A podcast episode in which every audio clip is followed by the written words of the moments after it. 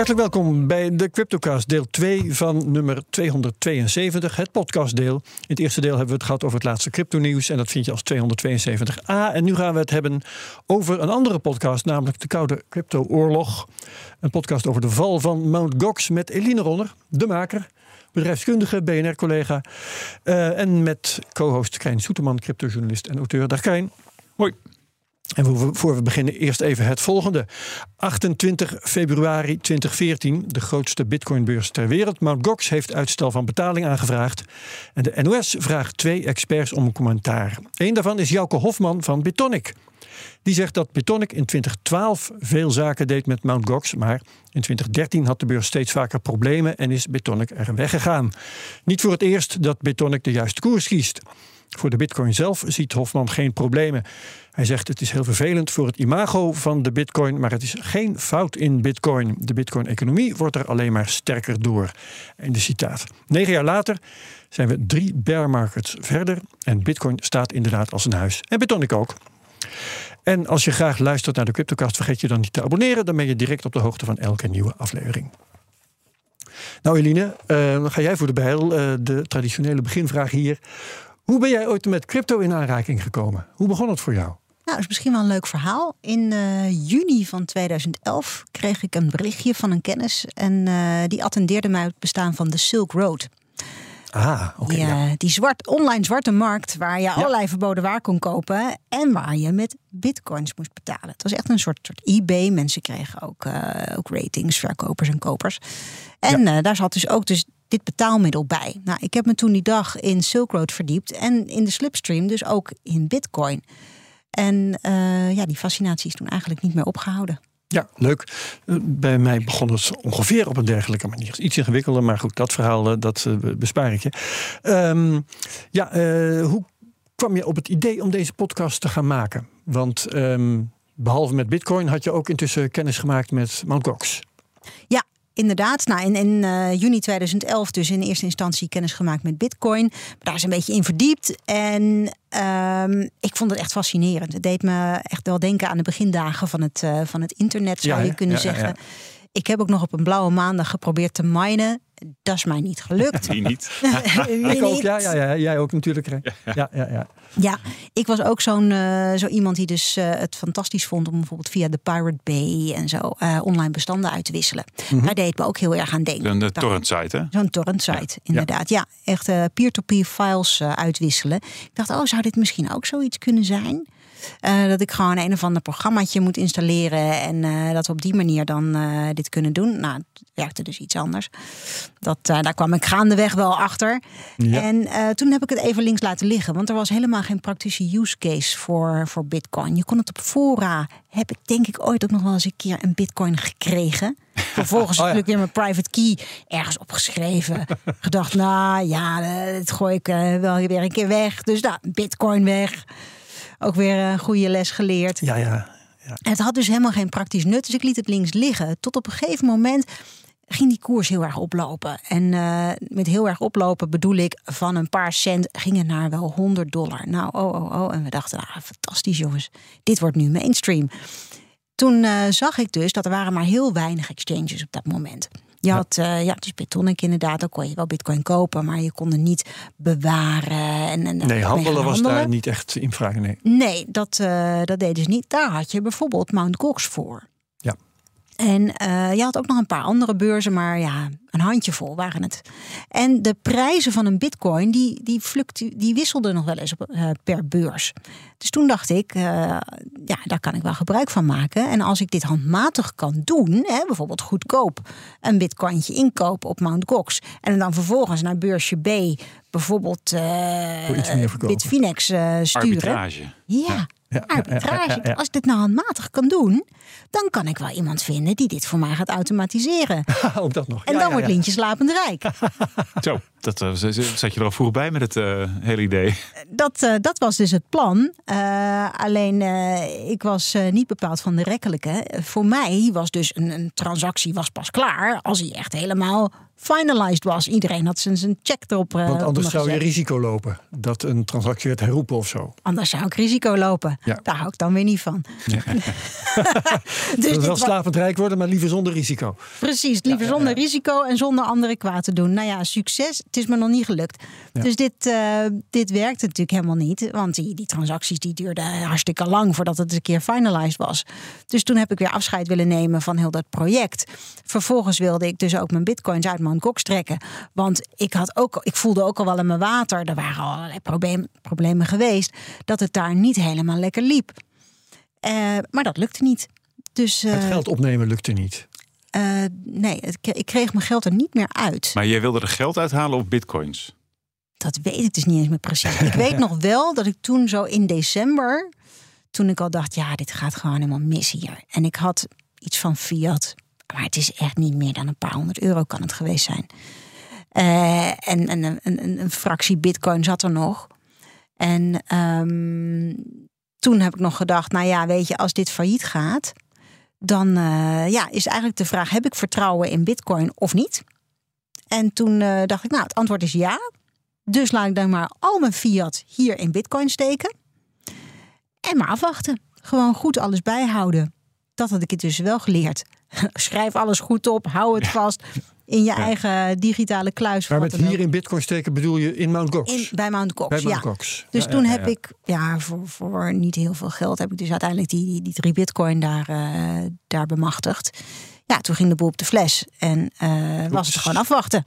Pijnlijk. Ja. Ja, ja, ja. En toen bleef het natuurlijk heel lang zo'n steentje dat in je schoen zit. Ja. Want dan denk je wel van, ja, eh, ben ik nou zo dom geweest? Hey, ik wilde, ik wilde zo Maar je nou bent een goed gezelschap handelen. hoor.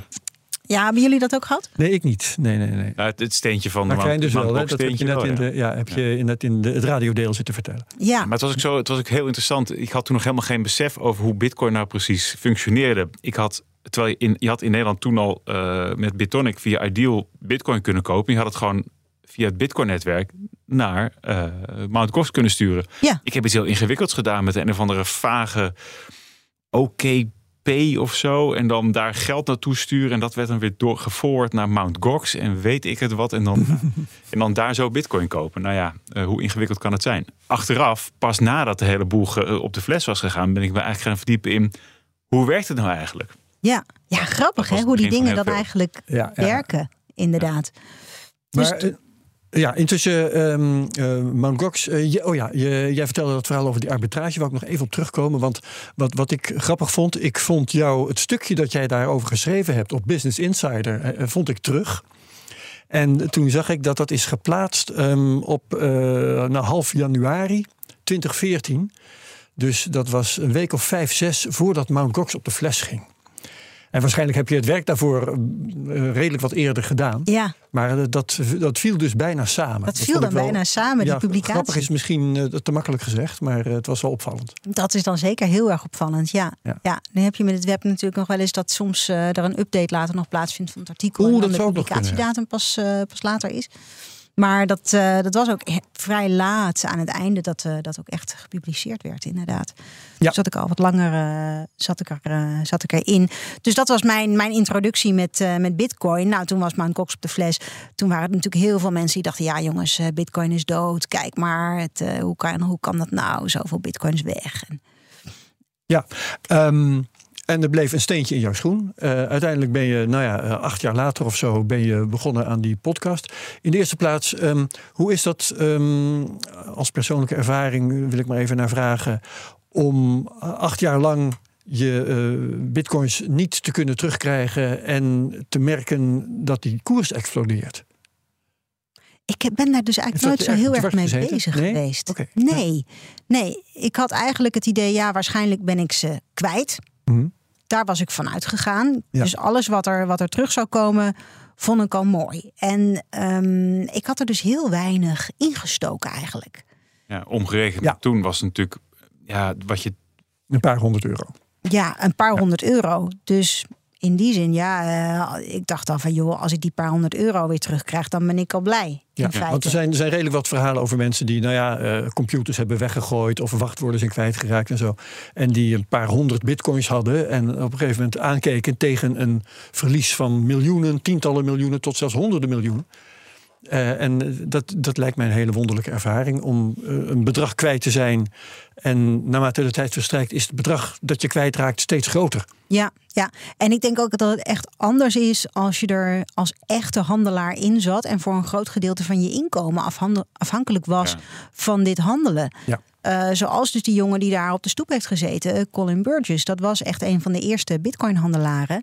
Die, die, die, ja, voor hem was het eh, natuurlijk een, een heel groot gedeelte van zijn vermogen, van zijn inkomen, dat, Ja. in, die, eh, dat in die bitcoin en litecoin Maar toch is het zat. wel ook wel goed om in herinnering te halen dat ehm, Bitcoin vlak voor de hele crash, helemaal aan het eind van 2013, ook even rond de 1000 dollar per stuk is geweest. Dus Ja. Bitcoin is eigenlijk al heel erg lang niet heel goedkoop, om het zo maar te zeggen. En dat, Nee. ehm, ja, dat vergeten mensen ook vaak wel. Eh, de- de- het was toen ook al niet dat je zeg maar ehm, lekker 10 Bitcoin kon kopen. Ja, dat kon wel, maar dan moest je wel 10.000 euro meenemen. Precies, ja. En dat was dan, dan was je, En dat nam je best wel veel risico ook. Want Ja. er, het bleef nog altijd echt wel een exotisch eh, iets. Als ik eh, met andere bedrijfskundigen het over bitcoin had, dan keken mensen me toch wel een beetje apart aan. Van wat, ben jij nou aan het doen? En eh, ben je wel helemaal lekker? Wil je niet Ja. gewoon normaal lekker in de AIX beleggen? Ik wil eventjes naar eh, eh, het moment dat jij besloot om die podcast te maken. Eh, het steentje zat in je schoen.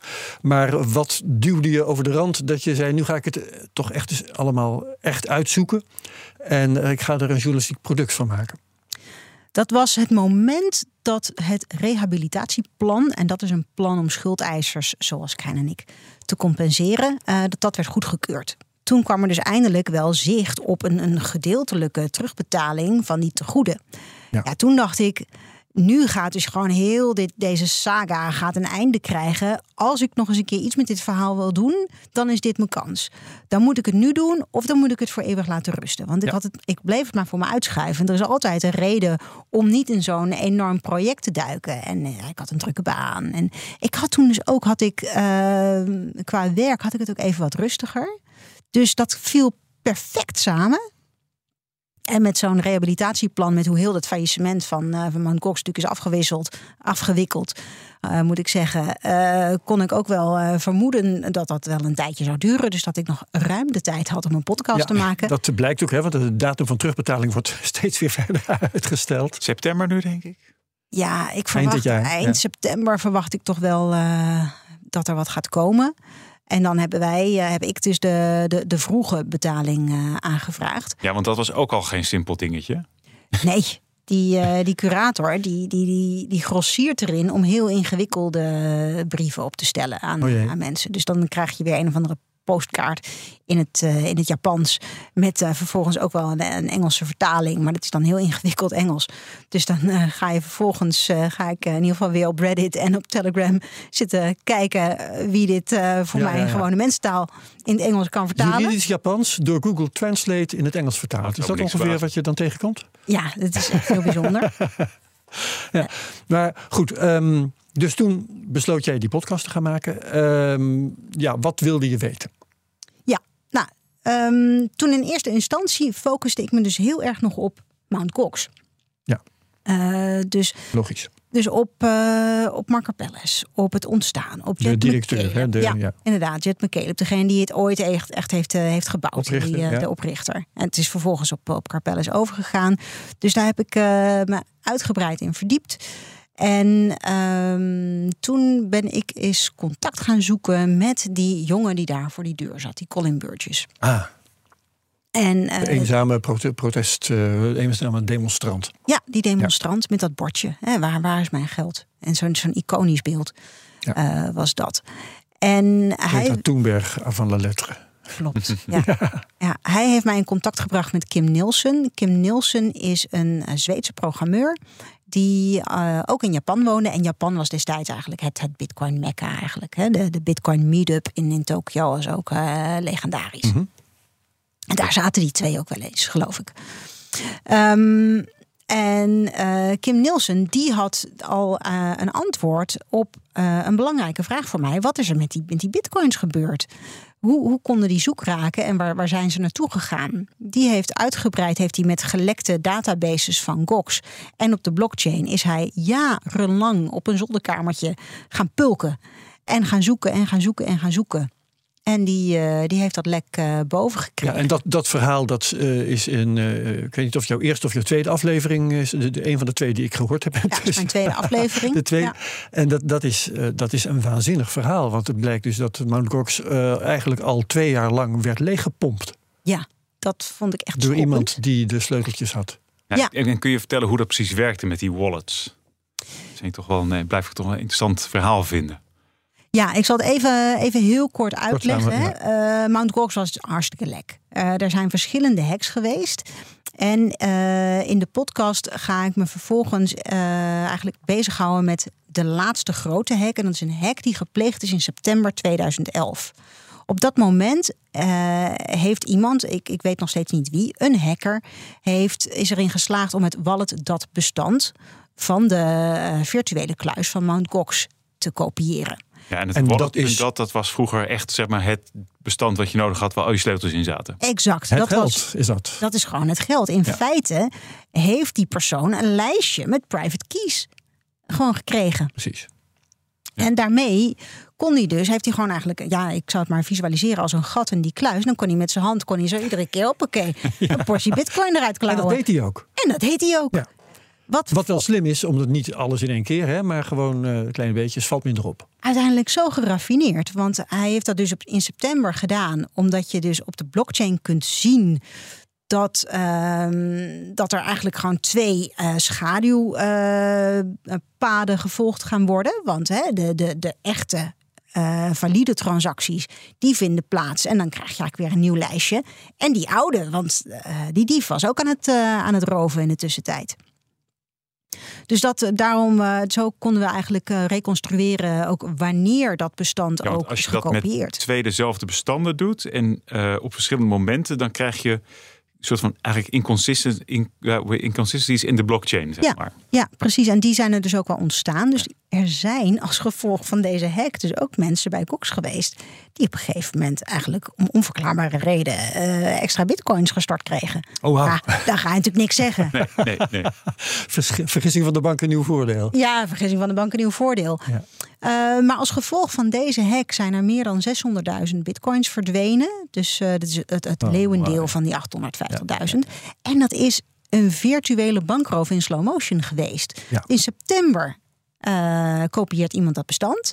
Pas vanaf oktober, dus een maand later, eh, gaat, gaat men over tot de eerste diefstal. En vervolgens, periodiek worden er kleine sommen bitcoin eh, ontvreemd uit die beurs. Ja. Totdat de boel helemaal En, leeg is. en tot wanneer is dit gebeurd? Met, de, met die wallets dat bestanden? Medio 2013. Oh. Ja. En Ja. voor zover ik weet, hè, werkt het dan zo, als je dat wallet.dat bestand hebt, dan zet je dat op je eigen computer, in je eigen eh, wallet. En dan kun je verder dat geld opnemen. Hoef je niet eens meer toegang te hebben tot eh, de computers van Mt. Gox. ja, precies. Ja. Je, hebt gewoon, je hebt gewoon die wallet thuis. Je hebt gewoon die wallet, ja. Ja. dus dat is, dat is natuurlijk eh, Ja. ja. vreselijk. Ja, en waarom heeft dit kunnen gebeuren? En waarom heeft Mark Carpellis dit, dit niet gemerkt? Eh, Waarschijnlijk omdat het, eh, maar dat, eh, even mijn speculatie, omdat het net zo'n jong en chaotisch en, en slecht gerund bedrijf was als FTX vorig jaar. het, was een, het was een chaotisch bedrijf natuurlijk. Hij, hij had heel veel naar zichzelf toegetrokken. En hij zat al vanaf het begin af aan zat hij met een gapend gat in de boekhouding. Want er was al in, in maart van dat jaar is er, eh, is er een keer een diefstal geweest. Is er 80.000 bitcoin gejat. Dan wil ik wel een lans breken voor Mark Capellis. Ik bedoel, FTX die wisten, die wisten dat Die ze wist er een het. tering zo- sorry, van maakten. Eh, en, en Carpellis, ja, die was misschien ook, wist het misschien ook wel, maar dat zat wel echt op een ander vlak. Jawel, want, want eh, als ik Eline de podcast goed begrijp, dan inderdaad, er was al een hack geweest. En die heeft hij notabene geprobeerd te compenseren met eh, speculaties. Ja, precies. Ja, er was al, traden. ja, er was al veel eerder was er een, een eerdere hack geweest. Ehm, toen eh er was ten tijde van de Ook overdracht. verschillende hackers dus, hè? Ja, door verschillende hackers. Dus, zijn er, ja. ja, dus de rover van september 2011 heeft nooit kunnen weten eh, dat Mark dat scriptje aan het runnen was. En dat hij natuurlijk helemaal geen baat had bij het, het, het voeren van een deugdelijke administratie. Omdat dan aan het licht zou komen dat hij met een gapend gat in de boeken zat. Dus achteraf is dit een soort toevalstreffer geweest. Ja. Denk ik. En dat vond ik eigenlijk zo ja, mindblowing bijna. Dat je denkt, wel, verdomme, dit is net een filmscript. Ik Ja. moest denken, Ja. en het is een heel Die stom komt er misschien voorbeeld. ook nog wel. Ja, Toevallig zag ik net dat, dat aflevering 3 op, eh, op, internet, op, eh, op internet staat. Dus eh, daar staat, zag ik het woord BTCI. En dan wordt het al nog veel schimmiger. Ja, daar zullen we het straks ook vast nog even over hebben. Maar Ja, nou ja. Ja. inderdaad. Want nou, het begint dus bij Mount Gox. En ehm, nou, dat is eh Kim Nielsen, die vertelt mij dus waar al die, eh, die bitcoins naartoe gaan. En die zegt eh, uiteindelijk, hij maakt iets meer woorden aan vuil. Maar het gros van die gestolen bitcoins hè, van de september 2011 hack komen in de wallets van ene Alexander Vinnik en een beurs BTCI terecht. Nou, en die Alexander Vinnik, die ontvangt niet alleen gestolen coins uit Mount Gox, maar die ontvangt ook gestolen coins op alle, die op alle andere plekken Dit gestolen vind ik zijn. dus echt sensationeel. En hij loopt tegen de lamp. Dat is ook wel een mooi verhaal. Eh, heeft helaas de podcast niet gehaald. Maar ga ik nu dus in Oh, deze kijk. podcast delen. Ja, ah, mooi, Kill Goed, Darlings. gratis content, ja. Kom, maar, kom maar door. Kill the Darlings. Of ik eh, moet eventjes eh, terugkijken naar mijn script. Of ik dat nou uiteindelijk helemaal uit de doek heb gedaan. Maar hij gaat dus op een ander forum. Gaat hij uitgebreid lopen klagen. Over dat hij eh, in een transactie niet allerlei bitcoins heeft gekregen. En eh daar gaat hij allemaal documenten overleggen. ik ben bestolen. Ik ben, ik ben bestolen. Zo. Ja, maar wat bleek, eh Mark Carpellis, die had, dat waren coins. En die kwamen dus eh, ook uiteindelijk weer, wilde die weer storten bij Gox of iets dergelijks. En die waren bij Cox, was er een, eh, was er een rood vlaggetje gaan, gaan wapperen. Van er is iets met die coins. Die moeten wij vasthouden. Die Vinnik is niet in de haak. Dat heeft Vinnik toen niet geweten. Maar ja, die, die zat dus met een transactie die, die vastliep. En daar is hij over gaan roepen en, eh, en dergelijke. En toen heeft hij dus in zijn woede, denk ik, gewoon zijn, zijn persoonlijke details gedeeld. Want hij, hij verschool zich overal als eh, WME. Dat was zijn, eh, dat was zijn, zijn, zijn online handle. Maar hij werd gepakt uiteindelijk eh, in Griekenland. Een paar, niet zo heel erg lang geleden, vier jaar geleden. In 2017, ja. Ja. ja. Maar zo heeft Kim dus uiteindelijk eh, WME en een aantal andere adressen kunnen koppelen aan de natuurlijke persoon Alexander Vinnik. Doordat hij dus gewoon zo boos was geweest. Die ook echt bestaat. Ik bedoel, dat is geen, geen schuilnaam of zo. Vind ik. Nee, nee, nee. Vinnik is, is, eh, zijn echte naam. Ja. ja. En door wie is hij opgepakt? FBI, toch? Eh, nou, door de Griekse politie op verzoek Ja. van, de, van de FBI. Ja, Ja. inderdaad. Want eh, naast eh, Kim Nielsen heeft ook een ander bedrijf voor de Amerikaanse overheid onderzoek gedaan naar deze zaak. En dat was Chainalysis. Ehm, die komen eigenlijk tot, de, tot dezelfde conclusies. Namelijk, eh, de hele boel gaat naar die meneer Vinnik en naar BTCI. En nou, drie keer raden wie er aan het hoofd staat van BTCI. Dat is die meneer Vinnik weer. Dus eh, dat is alvast de teaser naar volgende week. Eh, Ja, want bij, bij mij borrelen nu de vragen op. Hè, wie is dat dan?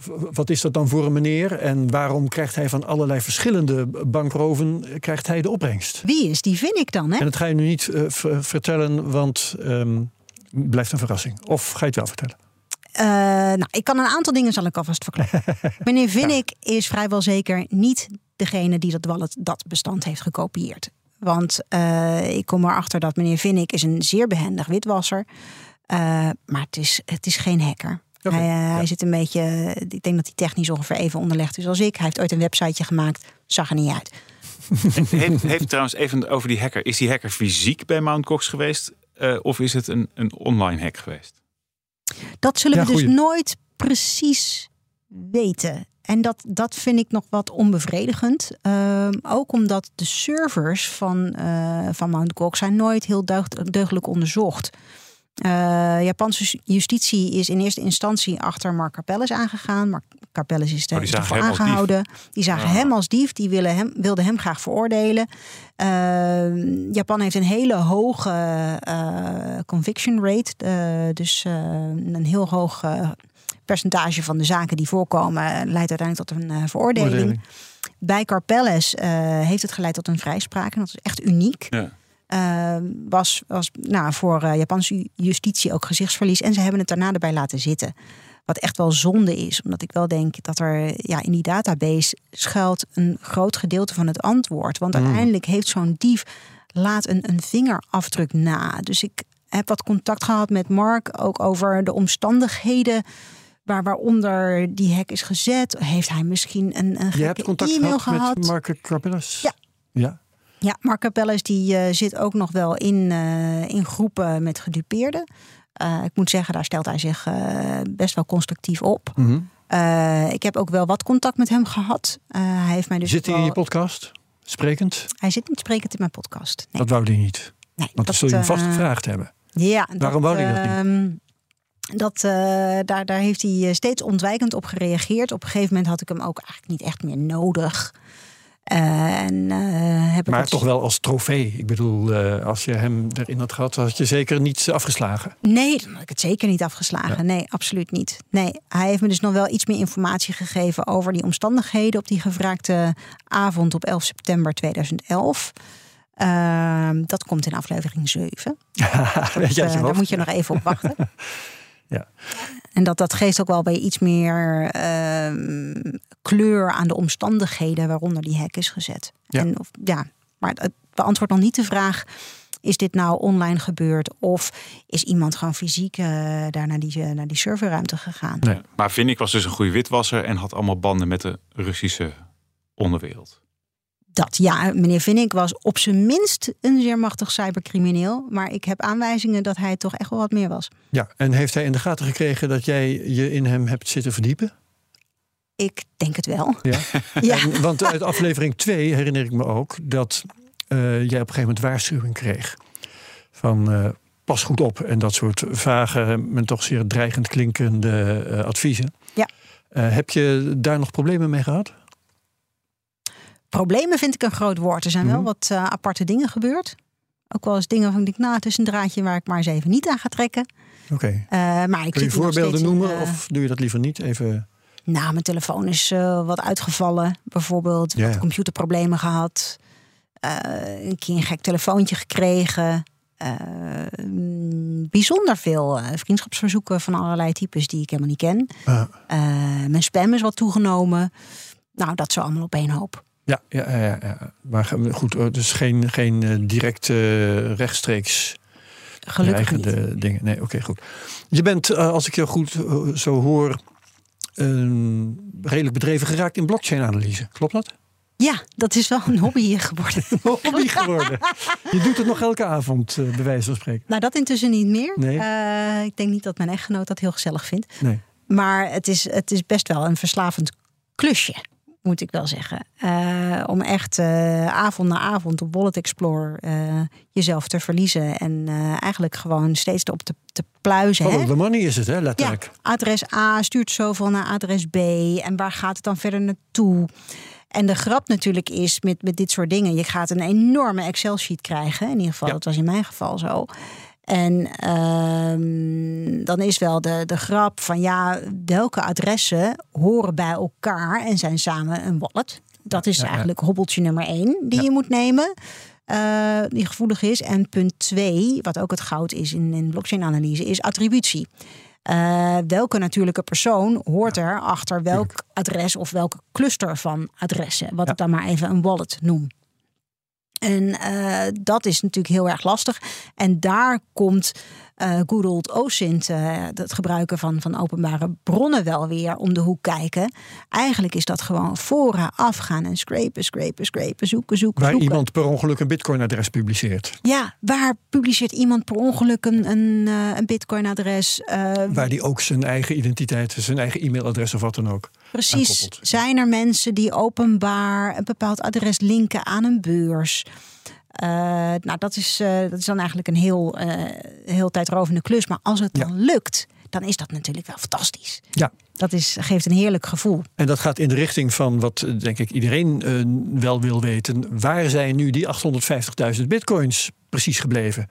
Of eh, misschien, misschien moet ik zeggen 600 zoveel duizend. Hè? Want uiteindelijk is er een eh, 100.000 of twee is teruggevonden. En dat wordt nu verdeeld Ja. tussen de, de, de, de- hoe heet het ook weer, crediteuren. Ehm, maar is het spoor van het geld zo te volgen dat je weet wie het nu heeft? Uiteindelijk wel. Daar is ook eh, materiaal van opgedoken. Dus kunnen we misschien ook wel even, even Want laten het gaat horen. om eh, miljarden, hè? Het gaat echt om, eh, om tientallen miljarden. En eh, op een gegeven moment eh, in een Telegram-chat kreeg ik ook, eh, kregen we ook in een heel kanaal van, eh van Mark Carpelles eh, een filmpje van een, eh, van een verhoor in het Amerikaanse congres.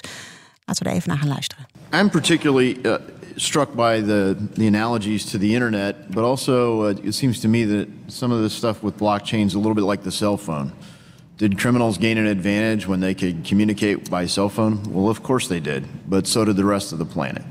Um, and, and I think they're going to be just about as hard to contain. So those of you that have mentioned that, uh, I think people are going to be able to do uh, blockchain transactions of all sorts, uh, including in currencies.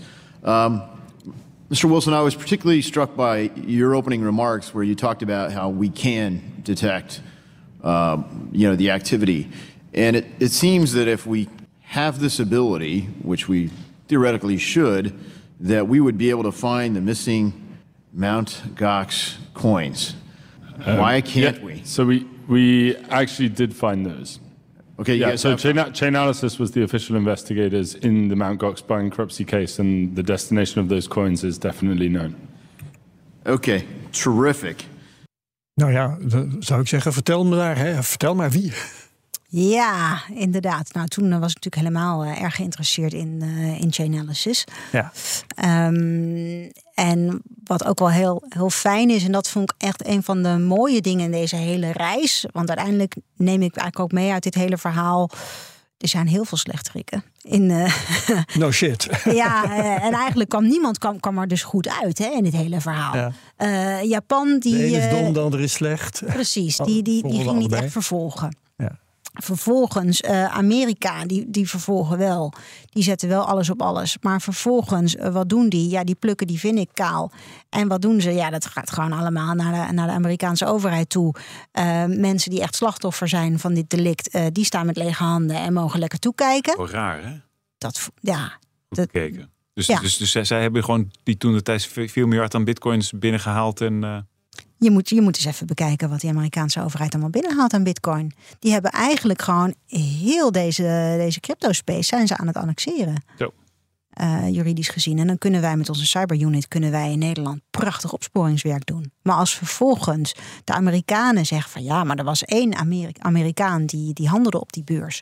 Dus eh, dit is eh, Van ons. Het is van ons. en dat kunnen we niet hier in Europa zeggen. Zulke, zulke, zulkezelfde dingen.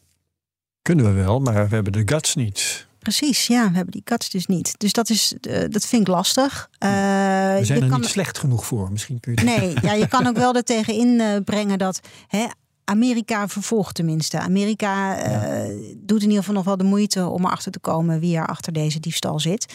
Eh, dus dat, dat eh, moet ik wel gewoon in het voordeel van de Amerikanen er wel bij zeggen. Maar dat vervolgens alles in beslag genomen wordt wat ze maar kunnen plukken.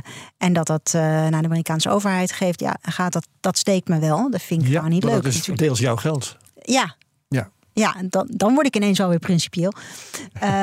En een heel gedeelte verdwijnt er naar Rusland. En ja, dan, dan ga ik misschien wel wat verklappen. Maar helemaal aan het einde moet ik toch wel tot een pijnlijke conclusie komen. En dat vind ik nog steeds vind ik dat een beetje lastig te verteren. Dat een, eh, de allerlaatste halte eh, is uiteindelijk een beurs die heet WEX. Mhm. Want BTCE wordt WEX en eh WEX wordt overgenomen door een oligarch. Die oligarch die heet Konstantin Malofeev. En deze Konstantin Malofeev eh, is ook de financier geweest van de separatisten in de Donbass-regio in 2014. En eh, is een, een vervent Poetin-aanhanger. Eh, en ja, die heeft al sinds 2014 al last van allerlei sancties. En uiteindelijk is dat de laatste halte. En overal onderweg blijft natuurlijk geld aan de strijkstok hangen. Hè? Laten we wel wezen. Ja, ja, ja. Hè, vanuit Gox gaat het naar Vinnik. Vinnik die, die koopt er eh, mooie klokjes van, gaat er luxe van op vakantie en heeft uh, tal van offshore bedrijven. Dus natuurlijk lekt er daar heel veel weg. Hij heeft ook natuurlijk. Maar het is ook een onmetelijke hoeveelheid geld. Ja, ja. dus het voorbehoud dat ik moet maken is.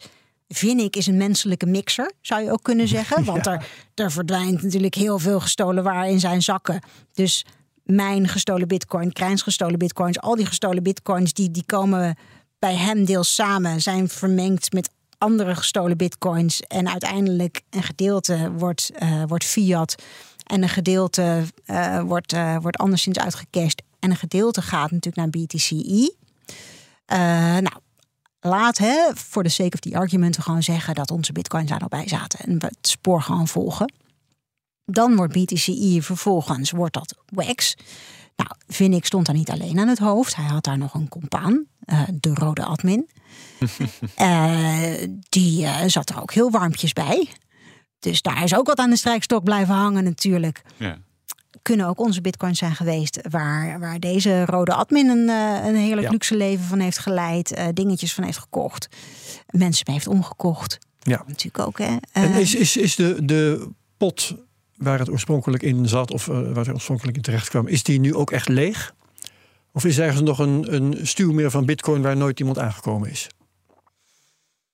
Uh, de, pot uit, uit, uit Gox is wel, echt, uh, is wel echt leeg. De laatste bitcoins uit Mt. Gox, die, die uiteindelijk naar BTC zijn gegaan, die dus wel weer losjes te relateren zijn aan, aan Gox, die zijn toevallig uh, afgelopen maart nog verder nog weer in beweging gekomen. Uh, in uh, eind november weet ik niet of je het bericht had gezien dat 10.000 bitcoins uit BTCE plotseling weer in beweging waren gekomen. Nee, ik heb het even gemist. Ja, dat is natuurlijk op allerlei obscure plekken waar ik dan weer kom op het net. dat zal het zijn. Het stond niet groot op de Nee, maar goed, het is, uh... Nee, dat staat dan niet op een voorpagina ergens. Maar is toch wel weer, uh, was toen, de toen 165 miljoen dollar. Toen uh, ja. was de, tegen de, de toenmalige koers van de bitcoin. dat, dat beweegt. En uiteindelijk vrees ik dat dat toch wel weer in die zakken van die oligarch verdwijnt. Ja.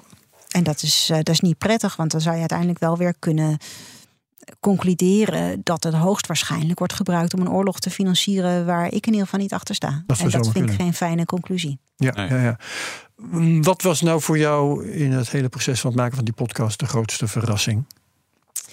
Dat hier zo'n grote uh, geopolitieke component in zat. Dat vond ik echt een verrassing. Die rol bij de oorlogvoering. Ja, ja. Dat, uh, dat ik heb me echt af en toe heb ik, uh, heb ik me afgevraagd. Is dit nou, nou wel echt? Ben ik nou in een of andere fabeltjesfuik gezwommen of hoe zit het? Want uh, het is natuurlijk een heel raar verhaal ja. uiteindelijk. En wordt het wel plausibel trouwens dat de, de eigenlijke hacker, want uh, die is nog altijd in uh, mysterieuze nevelen gehuld, dat dat wel iemand uit de Russische hoek moet zijn geweest. Dat denk ik wel. Ja, ja. Er zijn, daar zijn wel zeker aanwijzingen voor. Ja, ja. ja. Fancy Bear had aantoonbaar een rekening. Dat is die hackersgroep, die Russische dat is hackersgroep. Een, een Russische hackergroep. Die hackergroep heeft ook uh, een rol gespeeld bij het beïnvloeden van de Amerikaanse verkiezingen in 2016. Bijvoorbeeld, uh, dus daar zie je allerlei connecties, zie je daar. Uh, dus ik denk wel dat we daar zeker ja. van kunnen zijn dat de hacker waarschijnlijk van Russische komaf is. En is jouw mening over crypto hierdoor veranderd? Ik zou, ik zou, me kunnen voorstellen dat je nu denkt: het is allemaal maar verdorvenheid. Nou ja, we hadden het net ook over domheid en slechtheid en zo. Hè. Dus uh, ben je nog steeds, heb je nog steeds zoveel vertrouwen in met name Bitcoin? Ja. Oké, okay, dat waarom? dan weer wel. Leg ja, dat dan eens uit. Dat dan weer wel. Ik heb daar nog steeds vertrouwen in. Ja, ja. Uh, en dat kan ik je ook wel uitleggen. Ja. Um, als we het op het, uh, op het totaal nemen, dan gebeurt er ook heel veel met het witwassen in fiat. Ik vond de fiat-component in dit verhaal, heb ik expres links laten liggen, vele malen ingewikkelder dan de bitcoin-component. Ja. Uh, dus, en ook veel minder transparant. Dus dat, is, uh, dat, dat vind ik dan dus moeilijker om dat, uh, dat na te gaan. Um, is ook veel lastiger. Dus dat, ehm, kijk, dat dit soort verhalen op de blockchain er zijn, dat is natuurlijk ook wel, toont dat aan dat, en dat is wel grappig, dat heel veel mensen die dachten met Bitcoin ben ik anoniem, Haha, think again. Absoluut niet. Nee, zeer zeker niet. Integendeel. Integendeel, dat, is die, dat, dat bitcoin is bij uitstek een zeer transparant middel in feite. Ja.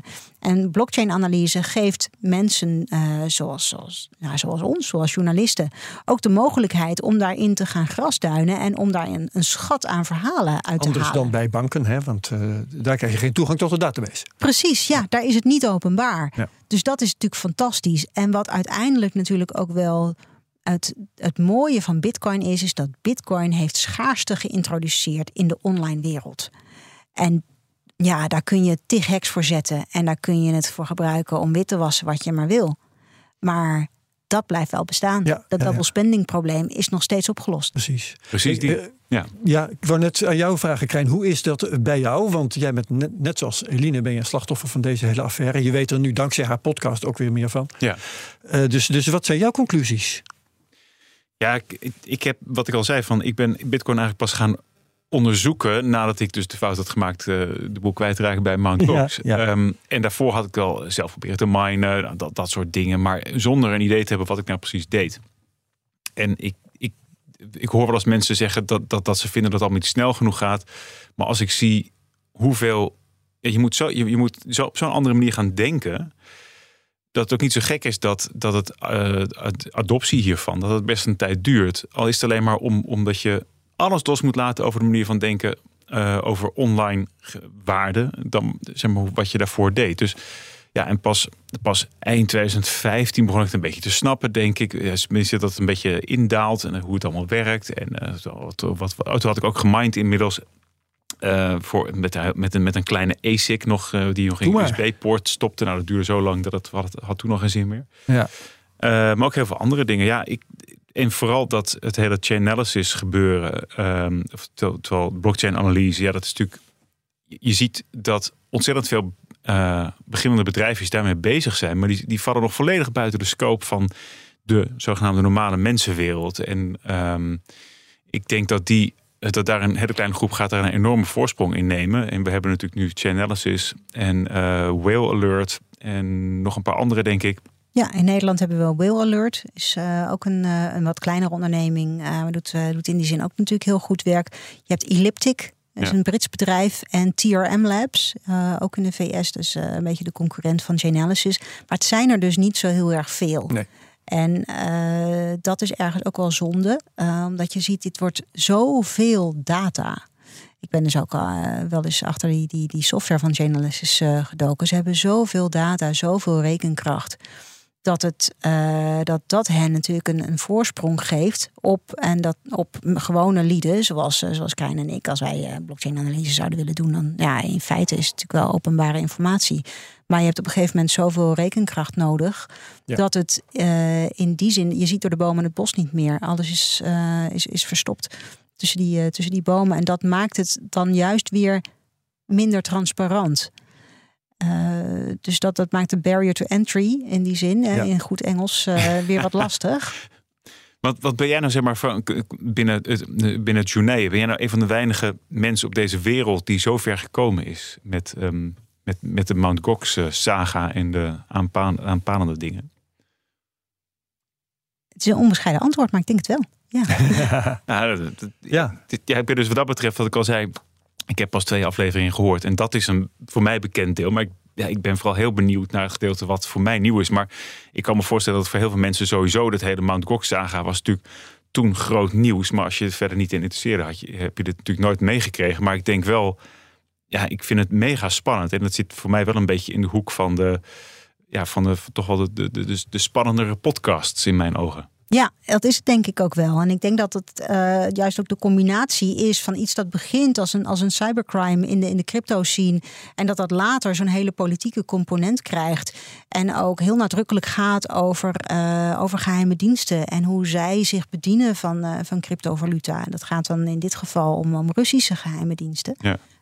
die dat doen. En de relatie die de verschillende Russische geheime diensten hebben met hackergroeperingen.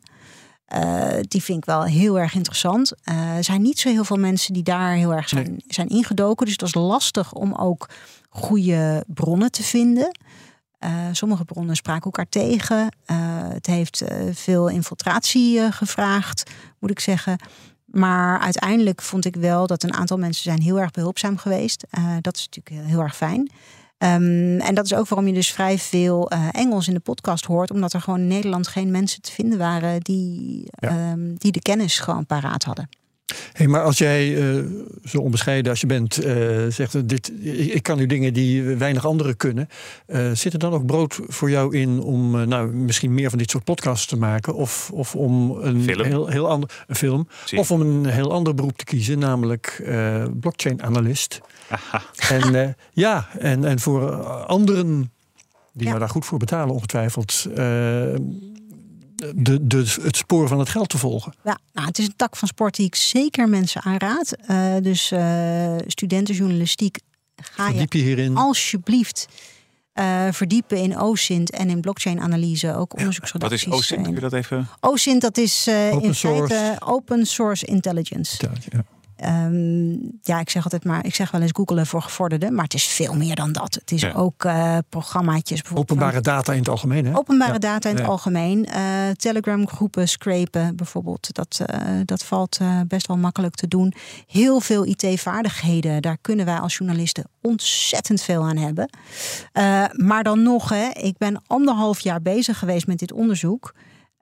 Dit heeft me uiteindelijk onderaan de streep. Uh, denk ik, kwa- was dit niet uh, heel erg lucratief. dit Daar is onderzoek. vaker discussie over. Ook eh, elders in de media op dit moment. Hè, eh, als je documentairemaker bent, wat verdien je dan per uur? Nou, dat is microscopisch weinig. Ja, Terwijl je nog, je eh, Fonds voor Bijzondere Journalistieke Projecten heeft jou nog financieel eh, gesteund hè, bij dit werk. Precies, ja. Ja. Zonder een bijdrage van het Fonds Bijzondere Journalistieke Projecten had ik dit gewoon niet kunnen doen. Ja. Uh, ook uh, ben ik uh, langs gegaan om te kijken of ik misschien een sponsor kon vinden voor het verhaal. Ja, veel partijen zeiden dan ja, we vinden het een prachtig verhaal, maar we vinden het toch te spannend om onze naam aan te verbinden. Ja. En ook met zo'n heel groot onderzoeksproject. Aan het begin kon ik niet, nog niet weten uh, wat ik uh, drie kwart jaar later precies zou uitvinden. Kun je even vertellen wat voor programma je gaat maken? Nee, dat kan je niet natuurlijk. Nee, Aan het begin van anderhalf jaar. Nee. Terwijl je nog niet eens weet of het misschien 2,5 jaar gaat worden. Maar als we dan toch over media hebben, even als zijstapje. Hoe heeft de, zeg maar, de, de gespecialiseerde cryptomedia zich met. Hoe, hoe zijn die eigenlijk als het gaat om, om kwaliteit, verslaggeving over dit soort ingewikkelde zaken? Ik vind dat je er niet zo heel veel over leest. Uh, ook over die. Uh, de, nou, Mt. Gox is natuurlijk episch hè, in heel de crypto scene. Ja. Dus je komt wel eens wat tegen over. Ja, er is weer een wallet. Uh, daar is, zijn, zijn coins zijn, er, zijn er bewogen. En dan zie je dus dat er best wel vaak wel fouten in de attributie zijn. En dat maakt het voor journalisten uh, ook belangrijk om goed te checken: klopt dit wel? Uh, er was bijvoorbeeld een tijd geleden, um, hadden mensen het erover dat er um, coins van een hack van juni 2011 zouden bewegen uit. Gox. Ja, dat, dat, dat, dat klopte niet. Dat, dat was, was een foute attributie. Uh, dus vandaar dat is natuurlijk best wel belangrijk in, in het doen van die, van die blockchain-analyse, Ja. dat, dat die attributie klopt. En um, het is een best wel technisch klusje om dat correct te doen. Uh, dus dat maakt het voor journalisten ook best lastig. Snap ik ook wel. En daarom is het ook wel jammer dat software van bijvoorbeeld Chainalysis niet makkelijk toegankelijk is voor het journaaien. Uh, Duur, ja. Het is hartstikke duur om Ja. dat te doen. Dus ja, ga dat als mediabedrijf maar eens even terugverdienen. Met allemaal mensen die uh, gewoon gratis een podcast willen luisteren, die gratis artikelen willen lezen. Dat is heel moeilijk. Ja. Uh, dat vind ik sowieso uh, in bredere zin uh, voor journalisten heel moeilijk. Dus zouden dat soort bedrijven, want heel veel bedrijven die specifiek onderzoek doen, die hebben vaak richting journalistiek eh, een soort van optie van een soort van gratis of, of, of een soort van toegankelijkheid. Dat je bepaalde dingen wel kunt checken en misschien niet alles te weten komt, maar wel een, in ieder geval iets kunt factchecken. Dat, dat zo'n Chainalysis of Whale Alert of wat dan ook, dat die meer dat soort dingen openstellen. Ja, ja, dat zou wel mooi zijn als dat wat vaker gebeurt. Maar die Eh, vraagt het zich natuurlijk meteen af, what's in it for us? Ja. Want het zijn eh, zo niet beursgenoteerde, dan toch wel gewoon commerciële bedrijven. Ja, ja precies. Ja, uiteindelijk uh, heb ik ook wel een aantal bevindingen wel, uh, wel kunnen dubbelchecken nog bij Chainalysis. Uh, dus... Maar dat is uh, een genereuze opstelling van hun kant. Ja. Die ze niet elke keer uh, in acht hoeven nemen. Nee, precies. En is, is deze zaak voor, voor een bedrijf als Chainalysis ook wel bijzonder. Omdat het ook ontstaan is als eigenlijk uit de, de, de, de as van Ja. die, die, die Cox heeft achtergelaten, zou je kunnen zeggen. Ja. In ieder geval, um, hoeveel procent krijgen van, van hun oorspronkelijke Oh, goed krijgen? een heel andere tak van een heel ander verhaal weer. Ja, we moeten gewoon even de, met de poten op aarde terugkomen. Uh, hoeveel procent krijgen jullie terug? Uh, Zo'n 20 procent. 20 procent. En in welke vorm? Ik heb voor bitcoin uh, gekozen. Dat mocht je kiezen, of je bitcoin ja. wilde of ja. Ja, maar dat, dat was bijvoorbeeld ook een van die dingen. Het was totaal onbegrijpelijk van als je, als je voor Fiat zou kiezen, dan zou je de koers krijgen van ik weet niet eens meer wanneer, van 2018 of zo. Ja. Echt waar? Ja, een hele vage koers. en nou ja, dan doe je dat natuurlijk niet. En dan moest je voor yen kiezen, ja. volgens mij. What? Via weer allerlei uh, aparte banken. Via remittances en weet ik het dat wat doet allemaal. natuurlijk niemand. En toch heb ik stiekem maar een bank opgegeven in Nederland. Want er is staat, stond namelijk nog 50 cent in euro's, geloof ik. Ja, ik denk, als ik dat niet opgeef, dan gaat het... Ah, het was, heel, het was een mega gecompliceerd, gecompliceerd uh, traject. Het is ook een ingewikkelde verdeelsleutel. Want je moest een gedeelte moest, moest Ja. je dan in fiat uitgekeerd krijgen. Want uh, ik was zo eigenwijs. Ik wil eigenlijk gewoon alles alleen Ja. maar in bitcoin. Ik hoef helemaal geen fiat. Ik wil bitcoin. Ja. Um, maar dat kon niet. Dus ik krijg ook nog een, een, stukje fiat en dan een stukje bitcoin. Wat een raar gedoe. Nou goed, Ja. um, dat horen we ongetwijfeld als dat... Ja, oh ja, um, de discussie die steeds weer uh, opduikt als dit ter sprake komt, is uh, gaat iedereen die zijn geld terugkrijgt, die 20%, dan uh, het meteen verkopen en gaat de koers dan instorten? Hoe denk jij erover, Eline? Ik denk dat dat wel meevalt, ja. eigenlijk. Ik denk dat dit ook wel rationele mensen zijn die uh, nou, wel sowieso al heel lang in bitcoin zitten. Daar waarschijnlijk Ja. nog steeds En over. als je, als je um, je geld acuut nodig had, dan had je ook al lang geleden je claim kunnen verkopen. Hè? Ja, dat hebben heel veel mensen gedaan. Ja. Dat hebben de echte grote jongens en meiden hebben dat gedaan. Ja, er zijn dus ook echt uh, ook, uh, ook bedrijven, dat is wel leuk. Ja, hoe dat werkte. Die, die dit dan dus ook weer opkopen. Hè? Zoals Ja, je precies, in, in die- de gewone Die dan 10 aandelen. cents on the dollar of zoiets. Precies, ja. Ja. In, eh, in, in de gewone waardepapieren heb je dan trouwens, aanschierfondsen. Die heb je ook in, in cryptoland. Ja. Ja, maar nu uh, vaststaat dat uh, je een bepaald bedrag terugkrijgt, uh, werkt die truc natuurlijk niet meer. Ik denk dat die bedrijven nu niet meer zo'n aanbod doen. Nee, je kan je claim ook niet meer Dat niet- overdragen. Dat kan Ja. administratief ook niet Ah, meer. kijk, ja, ja, ja. oké. Goed, dus dat. ehm, ik denk dat we er dan doorheen zijn. Heb, je, heb ik nog iets niet gevraagd wat je heel graag kwijt zou willen, Eline? Nee. Mooi. Nee, ja, eh, eigenlijk niet. Nee. Nog een mooi slotwoord? Eh, nou, ik vroeg me ook af, eh Krijn, jij zit een beetje in hetzelfde bootje als ik natuurlijk. Eh, wat is nou eigenlijk de, de, de nasmaak die bij jou blijft hangen over wat er, wat, wat er met onze coins is gebeurd?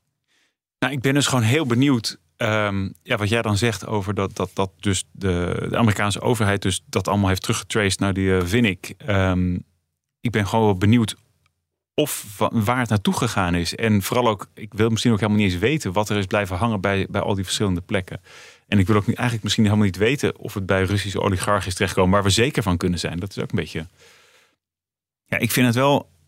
Ja, die, in dat BTCI heb ik ook nog ooit bij gezeten. Ja, het is niet. Ik, ik, ik probeer natuurlijk alles uit. Als klant bedoel je? Ja. Ja. Oké. Ja, ja. Klant kun je zelf klant noemen met zo'n.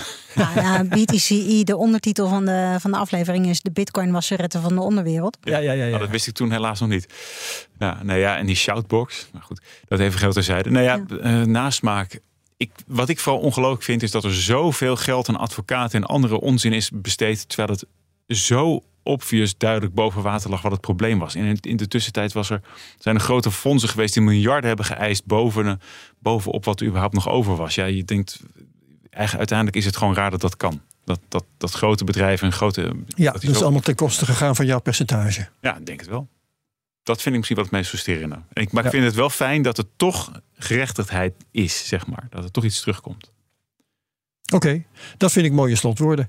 Ehm, ik dank jullie allebei. Eline Ronner, En uh, veel succes met de toekomstige projecten. En veel succes met de uh, beluistering en zo van uh, deze podcastserie. Gaat goed, heb ik gehoord. Dankjewel. dankjewel, Krijn Soeteman. Jij was mijn co-host vandaag. Vergeet deze CryptoCast niet te delen met je volgers op Twitter. Met de mention at CryptoCast.nl. Laat reviews achter op Apple Podcasts. Dan worden we beter gevonden. Like, subscribe en comment op YouTube. Je weet het allemaal wel. Bedankt voor het luisteren. En heel graag tot volgende week bij de CryptoCast. Dag allemaal.